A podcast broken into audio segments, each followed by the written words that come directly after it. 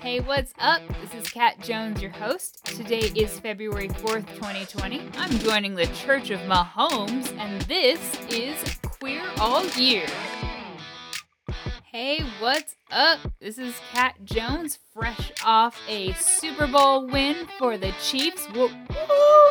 And I am joined, as always, by my sound producer and bro, Mick G. Mahomes is my homie. Mahomes! Mahomes is my Jesus.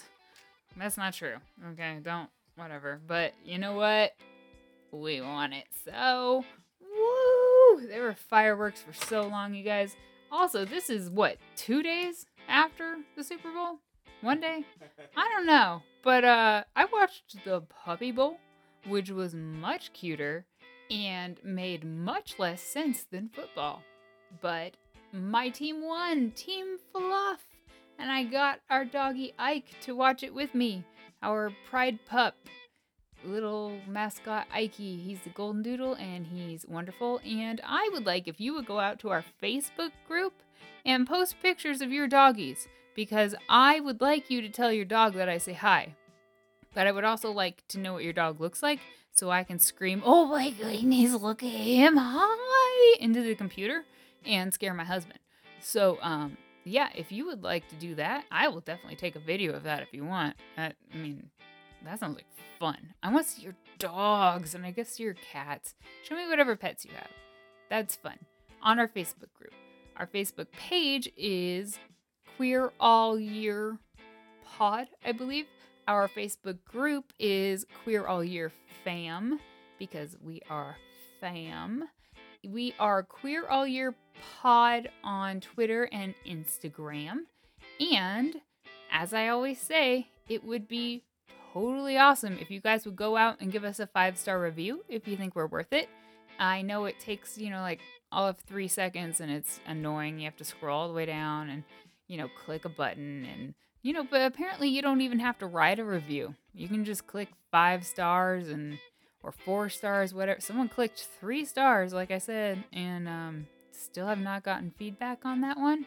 Uh, if you think I'm worth three stars, I swear, please tell me because I, I, my anxiety after last night's recording was like through the roof. I have not slept. So please tell me what I can do because I want to do more. I want to spend my entire life and ruin every other part of it with this. I love, I love this, you guys. I'm joking. Anyway, is that all, McG? Is that all I all I say with social media? Patreon. Oh, Patreon. Yeah, that's right. Give us money. Um, patreon.com slash queer all year pod. Um, we just put up a crazy um extra bonus episode, which you get on the five dollar tier. With Ye- new music. Oh yeah, McGee has been writing music like crazy. He's also getting us some ringtones, which I'm saying now because now he has to. Um, and he's It's done. It's the email's been sent. You got it. rock on, so cool. Um, I've also I'm trying to extort him into making like like villain theme songs for every time I have to talk about Jerry Falwell, Falwell or Anita Bryant. They each get their like their own evil. I don't know. I I'm a little overly ambitious, and I you know. But my brother's always playing music. We'll, you know, we'll see what we can come up with there. I mean, if we can just like take the the Empire theme and like put it in a different key, yeah, Uh, maybe. I don't know. that'd be fun. That'd be If fun. I, I do think it on electric guitar, maybe it won't be an issue. I think that Um, would be a Jerry Falwell Falwell song. Anita Bryant is like just scree like like rabbits being slaughtered. Um, I, I do have a pedal for that for my guitar. Rabbit Slaughter. good lord, you know that's what they played into Waco to like make them crazy. Oh dear. They, it's the most horrifying sound. Anyway, We should probably not go into Waco. Oh, Waco is coming up, y'all. I believe mhm. it already happened. No, no, I know everything about Waco. I know everything about Waco. Um, so I'm gonna stop talking about. That. I'm on so many lists, you guys. Um, we are definitely not talking about any sort of Waco right now. Um, we are talking about first. We're going to talk about Eleanor Roosevelt, um, and how how controversial her, her life has been for absolutely no reason. Uh, just because, like, we like to argue about whether people were LGBT or not. You know, they're dead now, so it's like now they're free game to just decide whatever.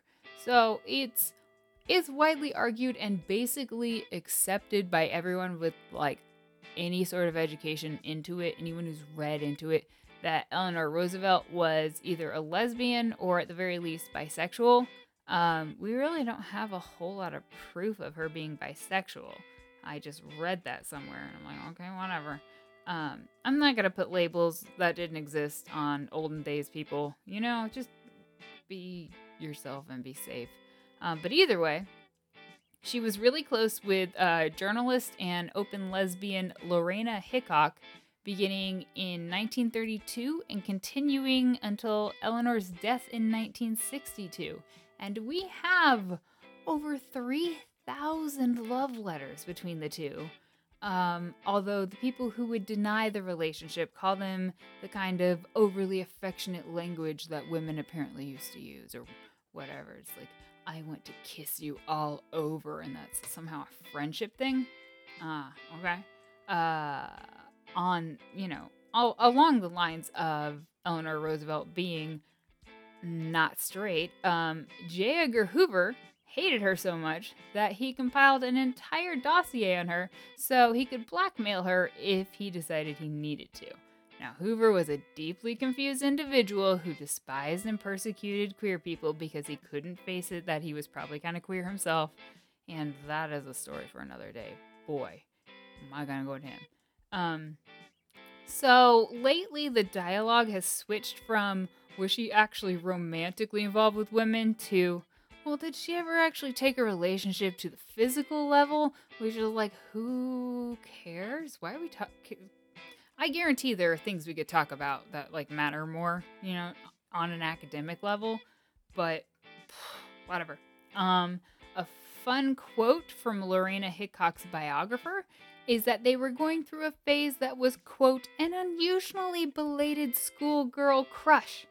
So, so, on this date, Eleanor wrote perhaps her most tender and beautiful letter to Lorena, which, in my opinion, is a deeply loving letter. I would not say this to, like, people who are just my friends. So here's an excerpt from it. Hick, darling, I just wanted to talk to you, darling. It was so good to hear your voice. If I just could take you into my arms. Dear, I often feel rebellious too, and yet I know we get more joy when we are together than we would have if we had lived apart in the same city and could only meet for short periods now and then. Someday, perhaps fate will be kind and let us arrange a life more to our liking for the time, being that we are lucky to have what we have. Dearest, we are happy together, and strong relationships have to grow strong roots. We're growing them now, partially because we are separated. The foliage and the flowers will come, somehow I'm sure of it. And I love that because it's like uh, a lot of times they were kind of long distance and they also could only love each other from a distance, but their relationship had these deep roots, and then the flowers and foliage and all would come from that because of their deep roots. I just uh, I think it's beautiful. You know, you don't hear you definitely don't hear that kind of letter these days, but you also don't kind of like hear that kind of um, authentic expression of love, I guess, kind of, because uh, we're not authentic anymore. We're all like, bro, I want to hit that, or whatever, because oh, boy, we have changed, or whatever. Um, moving on from that lovely topic, let's talk about the Montreal cleanup, which I think Canadians probably all just went, mm. so anyway. Montreal was selected by the International Olympic Committee to host the 1976 Olympics, and I think it was the summer. Um, and as we all know, before the Olympics, you have to clean up your city for the world to see. And in Russia, that allegedly meant killing all the dogs, like thousands of dogs and homeless people. And then they snuck some gays in there too for like good measure or whatever. Um, and so, speaking of which, On or around February 4th, 1975, Montreal launched their attack to clean up the city by having the RCMP raid the Sauna Aquarius bathhouse, arresting somewhere between 34 and 36 people. And I guess I should explain that the RCMP is the Royal Canadian Mounted Police. You know, they're like the Dudley Do Right with the hat, and but they're not mounted anymore. They don't wear the hats or whatever. I assume. I don't know. Canada, do your people wear those costumes? Because that's awesome. Um. Anyway, so I waffle a bit on that, um, like the dates and all, because the sources are frustratingly contradictory. Like I, I've seen more reputable sources saying it was the fourth. They were just like, oh my gosh, there's every single thing out there has like different dates, or it was just February. It's like, are you kidding me? Um, but mostly what I confirm for the most part is that it was the fourth and it was most likely 35. But in any case, it happened. That's a fact. Um, and this was just the first in a massive initiative by the um, RCMP and government in general against the Montreal LGBTQ community. Um, the RCMP justified their actions by purposely misinterpreting a law designed to allow police to take down brothels. So, bathhouses are no brothels. I don't know. Um, and because this was part of the um, cleanup, there were a lot of raids, and that was just the first one. And I believe that one was later firebombed the next year, which wasn't even an Olympic year. So, uh huh. Um, so I will tackle all of these kind of on their respective dates, but here's just a rundown. October 17th and 18th, five gay bars were raided. October 31st, two more gay bars were raided, one of which was a lesbian dance club. And I mean, like, dudes, it's Halloween. Like, seriously, are you gonna, like, mm, mm, mm. Uh, so then in November, a series of raids occurred, but I cannot find enough sources that agree to feel comfortable giving you an exact number. They definitely happened, and it was like a blitzkrieg. Like 80 men were arrested in November raids alone. It just, and it was just like, ton, it was like almost every day or something. Um, in January 23rd, 1976, Club's ba- Club Baths was re- was raided. The owner provided the RCMP with rooms with keys to all the doors, but they decided to break down the doors with axes anyway, which to be fair would be a lot more fun, but on the other hand, it was a massive act of totally not remotely cool. Uh, they arrested around 13 men and caused 519.76 Canadian dollars in damage. And if I did my math right, that's $2,137.93 in today's Canadian dollars, which is $1,614.35 in the US. That's, I, I don't know, whatever. Um, on May 14th, they then um, attacked Neptune's sauna, arresting 89 men and confiscating a membership book with over 7,000 names of, of, of all bathhouse patrons. So they now have a list of everyone who they've decided is gay. And is that is not a good thing for them to have. Um, also, May 14th, uh, May 14th through the end of the week, raids occurred basically every day. And one particularly horrible event was the raid of the lesbian bar. I think it's Chez, Chez Jilly. Uh, I don't know. It's Chez, and then it's Jilly, whatever. Anyway, they broke in carrying cameras and rifles, and they didn't arrest anyone. It was just the rifles were there to like, sub, you know, put them into submission, and then no one says what they did with the cameras, but we all know what they did with the cameras. And it's just like not. Mm, I want to curse about that one. It's oh. And then on May 22nd, they raided the club baths again. There's just like so, just just so much at once. Um, and so I want to give credit where it's due here. I get my information from a ton of different places and tend to compile it, but the majority of this actually came from an August 15th, 2018 article by user Queerstorian on worldqueerstory.org. And now the site hasn't been updated since October, but the information there is amazing and I highly recommend checking it out and maybe like hey like being like hey, hey, hey, write some more. Because the articles are, are just wonderful. They're wonderfully read or written. Wonderfully written. I read them well. That's what we do. Um last story of the night. We went from like good to bad to good. Yay. Yeah, so 2004, Massachusetts marriage equality. So the Massachusetts Senate um, tried to get around the Supreme Court ruling earlier that year that LGBT marriage had to be recognized by the state marriage, like full marriage. So the uh, the Senate went to the Supreme Court, Supreme Court, going like, "Oh, so like, what if we just did like civil ceremonies, like no marriage, but like, come on, it's like the same thing, dude." Like, no. and the uh, on February fourth, the Supreme Court was like, "Ah, no, don't even." And they said the distinction between people and heterosexual relationships being allowed to get actually married and a non heterosexual couple only being allowed civil unions was, quote, a considered choice of language that reflects a demonstrable assigning of same sex, largely homosexual couples to second class, which is boom. Um, uh, and then they had a bit about how, like, um, the government is trying to sneak around them using even more ridiculous language. And then the court goes, You guys, we are the only people who get to say what's constitutionally allowed in this state. Sit the freak down and do what you're told.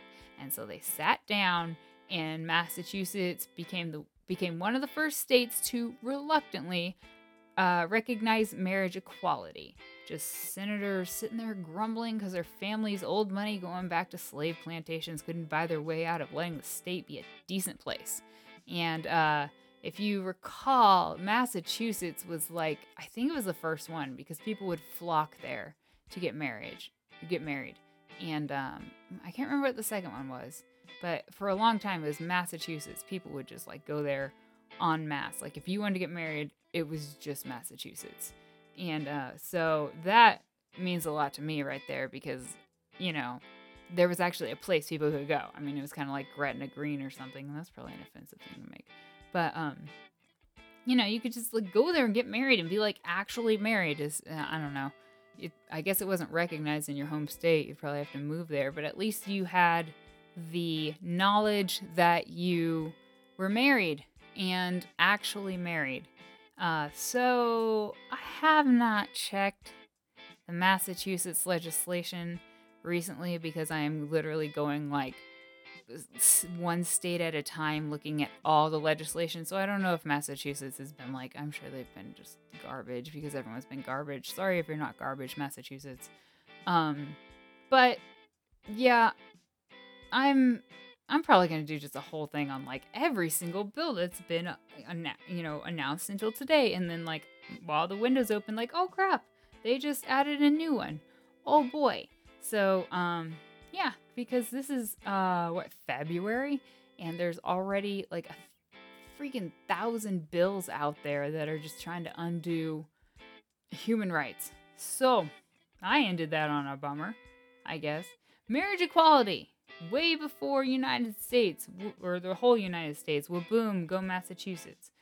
Um, yeah. So that is our episode today. Um, it's really important that you guys again talk to your senators and people who can talk to the Supreme Court and you know get your views heard um, if you can. It's hard, I know it makes me tired, but if you can. It's important to try, and um, especially in cases that can get up to the actual Supreme Court, which I think is the purpose of this South Dakota bill. I think they expect to get shut down and then they're going to appeal up to Supreme Court or whatever and then that's directly going to contradict, you know, marriage equality or whatever. I'm just like, huh, whatever. Get out of that brain space. Um So yeah, just like realize that you're important to yourself, even if you can't see it to the outside world, even if you can't see how much everyone around you thinks you're important. Like you need to internalize that stuff. Like, you know, the whole secret or whatever. The if you bring good things upon yourself, then good things will come to you. And I lived on that for a while and I was like, oh my God, this isn't true.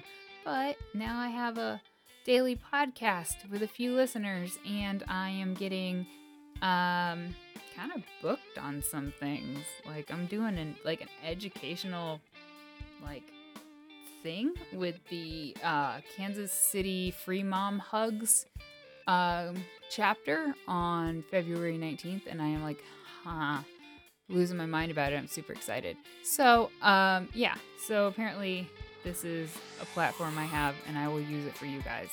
If you have anything you want me to say, that's another thing I've never said. If you have something that needs to be said, please tweet at me, direct message me, um, message the group. Um, you can find me on Facebook. My profile messages are always open. I probably should not have said that, but they are always open. Um, so yeah, if there's anything like really important um, in your life or in anyone's life, let me know because I want to talk about it. You know. Um, so, you you and your experiences personally are really important to the whole narrative of the whole LGBT rights movement, everything. And so you are deserving of all the respect and all the love in the entire world, and we Love you for it.